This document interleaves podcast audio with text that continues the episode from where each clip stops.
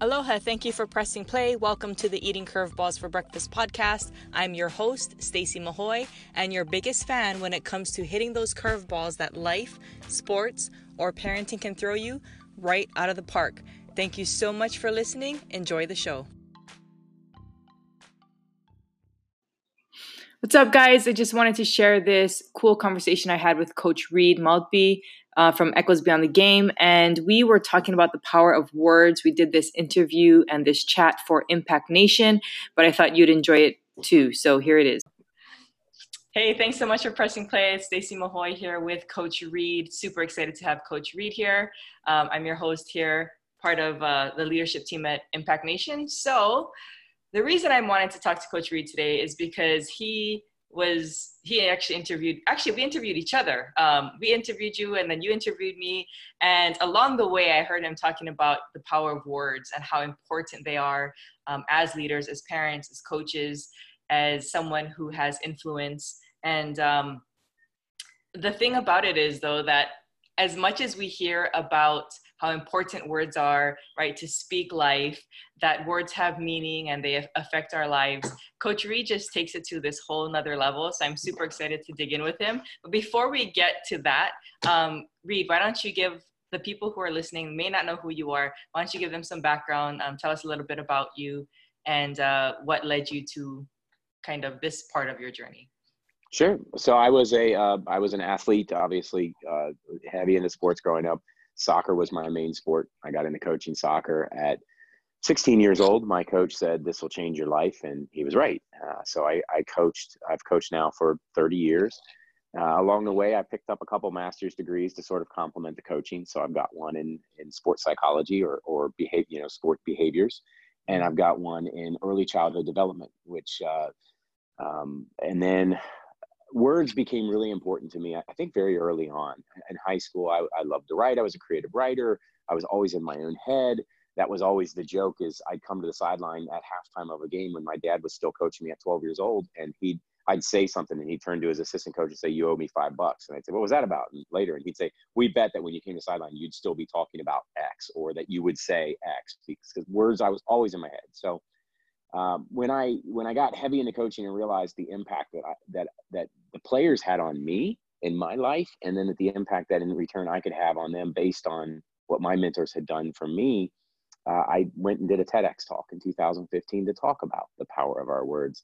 And that sort of pushed me in this direction where I'm now do a lot of work with national governing bodies. U.S. Sailing's one of them, Soccer Shots, franchising, I do a lot with them on how we help coaches create a better learning environment through the words they use, conflict resolution, how we speak and interact with children, and then the whole verbal arena, communication arena, not just the verbal, but the visuals and all those other pieces. So that's what I do now. I have a company called Raising Excellence. I believe that every human being has a right to raise and chase their excellence every day. And as leaders, it's our job to educate them, to inspire them, and to raise them in a way that they do that. I love that. So, like I said in the little bit of the intro, was that the importance of words is not something new. But when I started looking into some of the things you were talking about, you take it into like science and, how the brain is formed and all of these things. I'm like, this is like next level stuff. So it's super interesting to me. And I'm curious, maybe what was something that you learned along the way that maybe surprised you about, common knowledge versus like what you've learned in everything that you've studied that maybe leaders out here, coaches, parents may not know yet? Is there anything that stands out to you in that regard? Oh, probably the brain reaction to words was really something that surprised me. When I went to do the talk on the power of coaches' words, I really wanted to know what kind of impact we had long-term physically. I wanted to connect it to the physiological world, because if we continue to talk in quote unquote soft science, they're just people who you can't see the results, then you can't believe in them and understand them. And so realizing that brain scans, functional magnetic resonance brain scans, were showing similar changes in the brain, physical changes in the brain to that of children who'd been subjected to physical abuse, chronic physical abuse. We were seeing similar reactions in the brain to children who who were exposed to chronic verbal abuse. And so that was very surprising to realize that. And it makes sense now as you look back. The brain processes words the way it does the environment around it. To them, to the brain, it's indistinguishable whether somebody's been hit or verbally assaulted. The brain is establishing it as a threat and trauma. So that was extremely surprising, because it made me realize that even unknowingly, as parents and leaders and teachers and coaches and, you know, mentors and role models, the things we say were actually having an impact whether we knew it or not.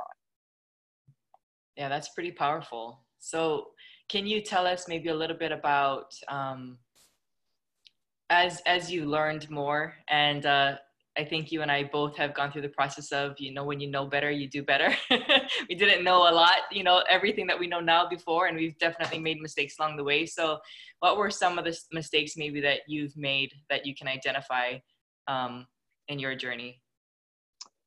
I did a lot of, it was the way I would pose questions to my kids or my athletes. It was the way I would ask them things. I thought, oh, I'm being great. I'm being a Socratic coach. I'm being democratic. I'm seeking knowledge. I'm educated. I'm an educare. I'm drawing knowledge out of them. I'm drawing the experience. But I would use leading questions. I would put the answer in the question. You know, I would ask them, should you use your right foot there? Well, I'm already leading them to the answer. So was I really drawing knowledge out, or was I implanting knowledge with the words I was used? Or, you know, just questions like the story with my son, where I always asked him after every game, did you score? If I didn't see him play, I'd say, did you score? And I didn't think the fact that I was setting him up, that's what mattered most. That's what I valued, was him scoring. So when he wasn't scoring goals, did his value to me decrease? In his own brain, he's saying, does my dad not love me because I'm not a goal scorer like him? Because that's the question he always asks. And so those were the big lessons, is realizing that whether we mean it or not, whether we intend it or not, and whether the consequences are deep and long-lasting or short-term, the way we say things and what words we use actually do change the behaviors of the people around us. I mean, I'm a geek for Zen philosophy. I'm a geek for Eastern, you know, religions and philosophies. And I took a bunch of courses in undergrad, and I, you know, my wife's now a yoga practitioner. And so we talk a lot about that impact, and it's almost akin to the idea that, you know, when you start to think about that the world is driven by the language we use, that as we speak to the people around us, we're creating thoughts, and those thoughts turn into feelings. And those feelings get deeper and become emotions. And those emotions drive behaviors, and repeated behaviors become habits, and habits become who we are. And so, oh my goodness, my language patterns actually, accidentally or on purpose, will shape the people around me and shape the world around me. I mean, it's very esoteric, but you can see it happening every day. Yeah, that's true. And I think that's a really important point, right? Whether we realize it or not, whether we're consciously or not consciously putting forth that effort, whether we realize what the actual impact is, there is an impact, right? So if there is an impact, then how do we make that the best, or what more of what we intend, rather than like, and I've done the same thing as you, where I've said things and I thought it was like this great supportive, like I believe in you thing that I was communicating, but on the other end, it felt very different. And I didn't know that until my children brought it up, and I was like, what do you mean? I was like, how is it that you felt that? And then, you know, through deeper discussion, I was like, oh my goodness, I had never looked at it from that angle. But on the receiving end, and when you're talking to teenagers or children, their brain's not fully developed, it's very interesting how sometimes the messages that we send with the greatest intentions, it's either received completely differently, or they take it and it goes to this extreme that we never intended, and it becomes something that isn't actually very helpful. An example from my own life is about humility. I was always taught about, you know, being humble and not being prideful and all these things, right? But in my mind, someone who was prideful and not humble was someone who was always like bringing attention to themselves, putting themselves in the spotlight, that sort of thing. And I was like, so in my mind, it was like, okay, well, if that's what not humble is, then humble is completely staying out of it, drawing zero attention to yourself, like not being seen at all, right? Which is probably not the intended message, but that's kind of where my brain went as a kid. So it's interesting to reflect back on that and look at, well, what did the people, the mentors and the teachers who were communicating this message actually mean versus like, how did I receive it and where did I go with it? Right? So it's become very important to me, especially when we have these communication, we have these discussions amongst, you know, parents, peers, leaders about training athletes or raising kids or whatever the case may be. And there's a lot of beliefs or blanket statements that are made. And I'm like, we need a lot more nuance to that, right? We can't just say this and not really explain the depth of it, because a kid can take that and run somewhere completely different with it. So I like to really dig in with people and be like, well, what about this situation? And what about this situation? So when you're saying, right, quitting is for losers, or only lose, you know, failure or whatever, like you only fail if you quit. What if they're a situation that needs to be quit? What if they're in a bad situation and have in their mind, well, if I quit, I'm a failure, right?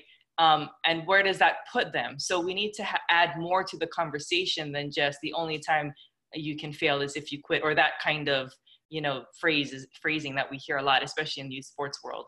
So do you have anything to add to that by any chance? Sorry. I do, actually. I fully agree with you. I think that we speak in absolutes a lot. And I think that we apply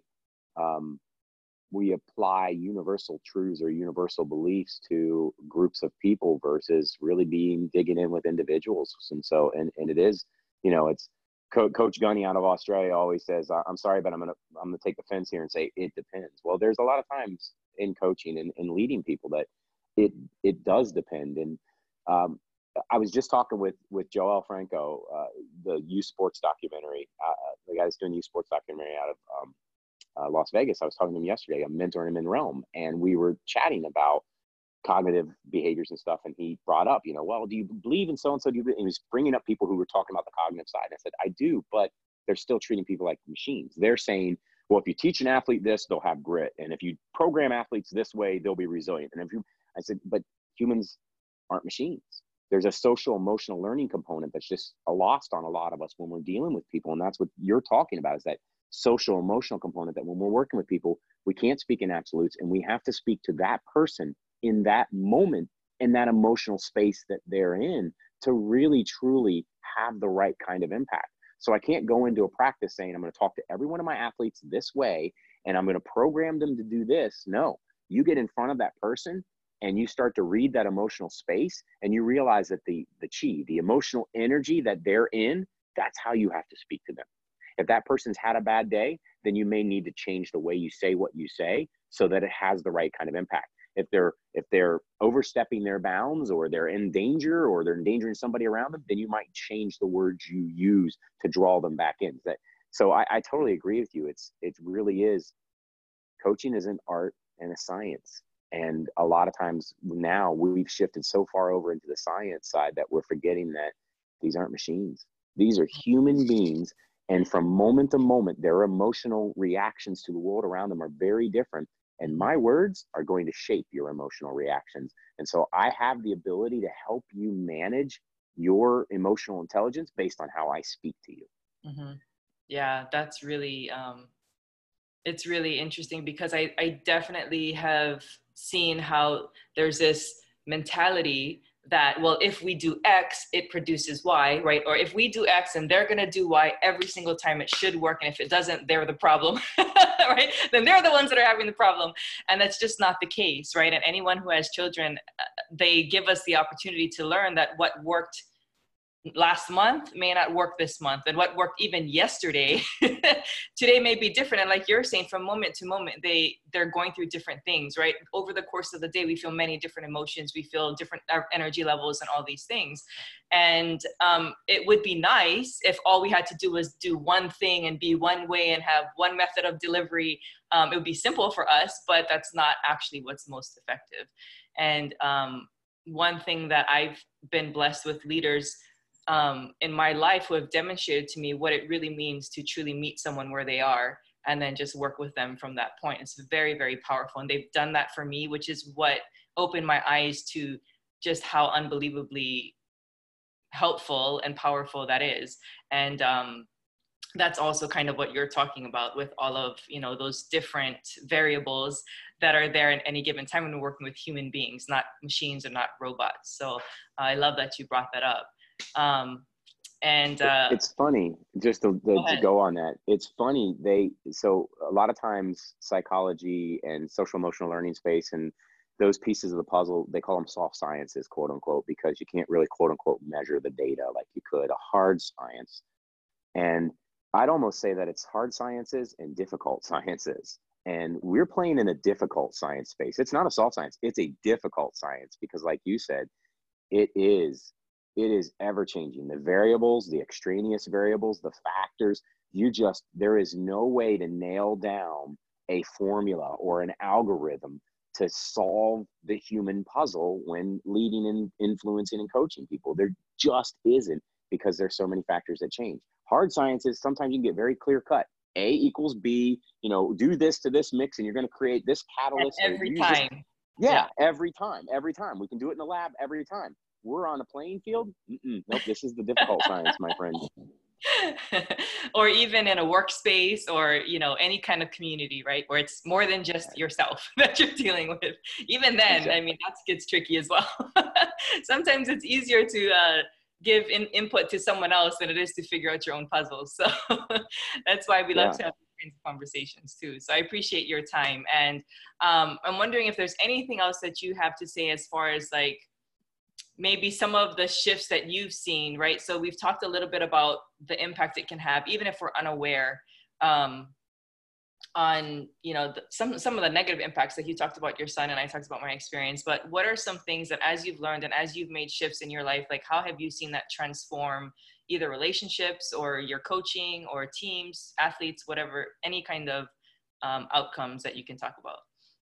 Sure. What I noticed the biggest in my own coaching was when I started becoming more aware of my language, my words, even just like I said, the communication patterns I was doing with my facial expressions and my body language and what I valued, because athletes pick up on what you value. And that's a nonverbal communication. If I, for instance, say, be creative, take risks, make mistakes, and then I sub you out and punish you the moment you make a mistake in a game, my value was don't take risks, even though I was saying.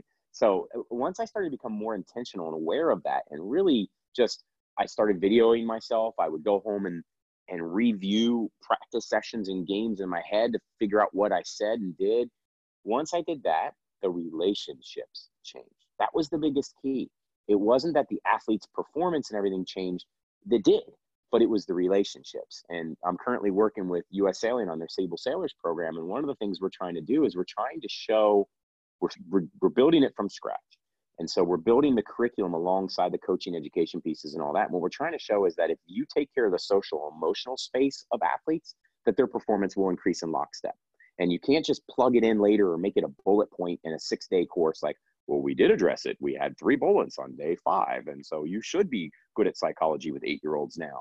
No, that it's got to be cooked in there and part of everything you do, that their performance will increase. And that's the thing I noticed is as the relationships, as this social and emotional IQ for all of us began to raise, began to get better, our relationships got better. And when those relationships got better, performance automatically got better in everybody, in me as a coach, in my players. And I'm seeing it now with doing the Realm mentorship stuff. I require anybody that does the mentorship with me to submit videos to me. And then what we do is I say, you review the video, I'll review the video. You come to the video discussion with already having watched yourself and decided, and then we're just going to chat through and we're going to compare notes. And so the big thing that they always say is how much more aware they are of what they're saying, how they're saying it, when they're saying it, what the reactions of the people around them. Like they said, I never paid attention to the athletes around me and how they reacted to what I was doing and saying, and now I see it. And because of that, their coaching's changed. And Joel says it, Ken Wilner out of Australia says, man, every word that comes out of my mouth is being run through 4 or 5 different filters before it comes out, because I saw the video and realized, like I said, it wasn't just him. It was the relationship of his players, their chi when his chi was being spoken. So that's been the biggest, the most profound reaction or revelation for me lately is that. Yeah, there's so many things about that everything that you just said, there's all these things popping up in my brain. 3 of them stand out for at the top, but I don't even know if I'm going to remember them all as we talk about this, but but one was about how, and I see this a lot, where as parents, coaches, leaders, teachers, we talk about one thing, right? We talk about like, this is important, but then our actions say something completely different, like exactly as you said. And I don't know how many people are aware of that. I certainly wasn't until maybe, you know, more recently. So totally understandable. The other thing you talked about was the social, when you take care of the social emotional part of things. And the thing that reminded me of, as an athlete, looking back, I was like, anytime that I felt like, okay, everything is well in my world, and I feel like things are, you know, everything is in order, whatever the case may be. That's how I described it in my mind. And human connection obviously is very important to human beings in general, right? That kind of is a big part of all of that. But I just thought of like how when you have that feeling, that's kind of how, in my mind, reflecting back on this as an athlete, I was like, that's how I was able to very easily get into flow. And when you're in flow, you perform, right? So it's like getting yourself into that state. Those relationships are part of that, right? When you have those strong relationships in your life, and when you feel connected and you feel heard and you feel valued and all of those things, well, obviously as a human being, you're going to feel better. And when you're not having all this other stuff going on, you know, being able to get into that state of peak performance. And athletes know what it's like to be in that state of flow. And the thing that I try to communicate to parents many times is that, like, that's not just for athletes. Like, we can get into that state as leaders and as parents, and people are like, well, I don't know what to do when this happens and when that happens. I'm like, well, I can't give you the one answer that's going to work every time, just as we've already discussed. And I'm like, but what I found is that when I'm in a better state of mind, right? And when I'm kind of more in that state of flow, the ideas of what to say in response to this human being who's standing here in front of me, given all of those things that are happening in the situation, they come a lot more quickly, or I actually have an idea of what I could say to sort of move the situation along, versus if I'm stuck in frustration with them, that doesn't happen, right? That doesn't happen. So, this has been an amazing discussion. I always enjoy speaking with you. And I just wanted to give you an opportunity before we wrap this up, if there's anything else that you would like to share, any project that you're working on that maybe people can connect with you on or find more information about, words even, where should they go? What are you working on? What would you like to invite them into? Yes, sorry, my screen, clear my screen. So the biggest thing right now is Dr. Jane Nelson and I finished our tool cards. We'd been working on the book, and it kept getting delayed for various reasons. But as you've already read an advanced copy of Echoes Beyond the Game. And so I've got that coming out hopefully soon as I can get to a point where I can get it edited and published. And then Jane and I are finishing the coach's handbook for positive discipline tools for coaches. And that's been my most powerful learning experience over the last 18 months, is because that really is playing in the social emotional space. And so I'd encourage people to check out positive pd at play is one of the websites, pd@play.com, or just go to Positive Discipline. You can find the tool cards. We created them for coaches. We're doing workshops behind them. That's where the real power comes out, is when you're workshopping with people and they're using certain language, and then you change the language. And so they go through these scenarios where they say things one way, and then you give them a slip and they say it a different way. And when they feel the emotional change in the people around them, even when it's role playing, they start to understand that.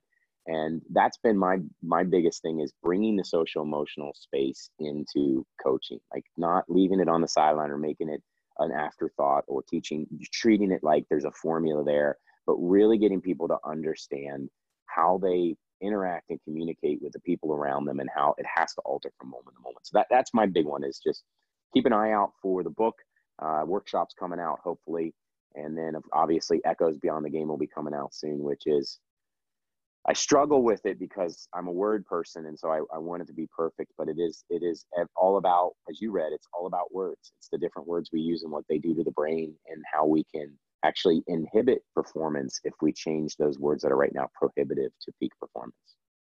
Can you, right before why don't we wrap this up with, is there a specific example, maybe a basic one that you can think of that you can leave for whoever's watching this or listening in? Maybe one specific shift that you see. A lot of people commonly take a certain approach in that. There's, what's one shift that they can make in that? Is there something that comes to mind? Yeah. So probably the biggest one is the word but. it's not that you can't use the word but a lot of times what we do is we cancel out the emotions, or we cancel out the validation of other people when we say things like but to them. Like if a child wants to do one thing and it's time to move on to the next activity, and we typically say, I know you want to do that, but I want to do this. And so what you've done is you've completely invalidated that child and that child's feelings, and they have a right to that feeling. They have a right to feel the way they feel. And so it's switching it to an and kind of conversation. It's called being called kind and firm. It's one of the cards. And Jane's an expert. She's brilliant at this, but it's the idea of saying, I get that you want to do this, and we're now going to do that. So you validated what that child does, but you've moved that child into another space. And I always say that but is the stinkiest part of the conversation. When you're talking to somebody and you say, man, you're such a great athlete. You have so much intelligence. You know the game really well, but you're the slowest kid on the team. They forget everything you said before the but. It's just the stink overwhelms everything that was said before the but. And so all you get is this negative impact. How can we change that and use but when it matters, but then start to switch it to words like and, or rather, or, you know, something that allows, not even rather, because rather is almost a canceling word, but how can you have conversations with people that validates how they feel, validates where they are, and validates what happened prior, but moves them to a different space? I really love the fact that you play with your heart, and it adds so much value to the team. And then you ask them, what would it be like if you also every once in a while took a pause and thought through a moment or strategize, I don't know, but like switching that but out. Yeah, that's a big one. And that's something that I learned through some friends and working with one family in particular, when they were, their daughter was struggling with like really getting up and getting motivated and doing all the things that she needed to do because she struggles with anxiety. Like she has this issue, right? And so they were like, I mean, I get that it's, it's hard and all of this, but da da da da da. And I'm like, well, as soon as you said but though, right? Like you just told her like, I get that this is difficult, but, and it's like everything else, she's not actually feeling heard or understood as soon as we put that but in there. So, and a friend of mine was one that we were having conversation.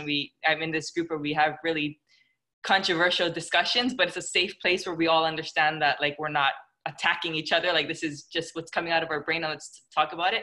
So she's the one that taught me the yes and, right? So when someone is saying something, it's like you can go yes and then you can introduce a different idea or introduce maybe even a contrary idea, right, for them to consider, whatever the case may be. So yes and instead of but is definitely one that I put in my pocket so that I can have better conversations, especially with people that I care about, because I think we've probably all had that experience where we're talking with someone that we really truly care about and we're trying to help them because we can see an issue that's going on and we can see what a possible solution is, but how we're communicating is just making them really defensive and it kind of ends up damaging the relationship. They can't even hear what we have to say, even though it's coming from a lot of love. And that's for me personally, that's a very difficult thing to go through. And I was like, well, I need to learn how to communicate so that the people that I love, I can actually help them instead of offend them, right? Or anybody that we come across and that we end up caring about because we have this interaction and we just, feel for them and we want to provide something that can be helpful in their journey. But I definitely had that experience many times where I was like, man, I'm giving you the exact information that was helpful for me, but they can't take it in because I'm not delivering it in a way that they can actually receive. So that has become something that's very important to me, which is probably why when you talked about it, I'm like, oh my goodness, I need to learn more about this. So thank you for taking the time to be here. Any last words before we go? We'll wrap this up. Yeah, I just say, going on what you just said, it's everybody's right to have that be profoundly outspoken, right? We all have a story to tell. We all have magic. And a lot of times we're afraid to say out loud what's in our heads, or we're afraid to share our magic with the world, or the people around us, the way, like you said, the way they interact with us, they silence that magic. Don't let people tell your story. You tell your story the way it was meant to be told. Be profoundly outspoken. Be kind. Be loving. Be mindful. But speak your mind, like be true with your words with people, and don't be afraid to say what's in your brain, because the more we share with the people around us and the more we use really, really mindful language, the more powerful it is for them. And so if people, like you said earlier, being humble isn't being quiet. Being humble is just a matter of realizing that you're just a wave in the ocean. The mm-hmm. wave doesn't think it's the greatest part of the ocean. It knows it's part of the ocean, but it mm-hmm. still has great power and impact on the world, and it still roars, it still tumbles through and creates the surf for you. So that's how we should be, as profoundly outspoken as human beings. Love that. Perfect way to wrap it up. Thank you so much, Coach Reed, for your time. I appreciate you, and I'm so glad we could connect today and have this conversation to share with others. Thank you. I so very much appreciate you. All right.